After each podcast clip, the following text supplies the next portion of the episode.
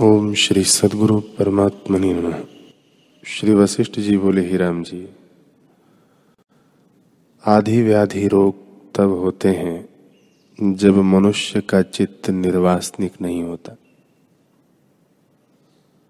पर जब चित्त शांत होता है, तब रोग कोई नहीं रहता।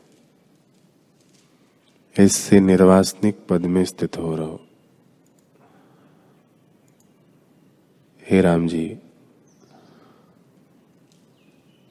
पुरुष को कैसे बंधन होता है जिससे वह आत्मपद को नहीं प्राप्त होता, यह भी सुनो। प्रथम धन और गृह का बंधन है। दूसरा भोग की तृष्णा और तीसरा बांधवों का बंधन है। जिसको इन तीनों की वासना होती है, उसको धिक्कार है।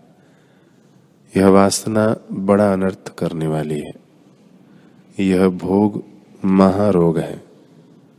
बांधव दृढ़ बंधन रूप है और अर्थ की प्राप्ति अनर्थ का कारण है।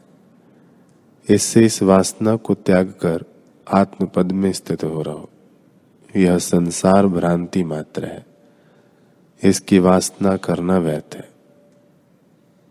इसको सत्य न जानना।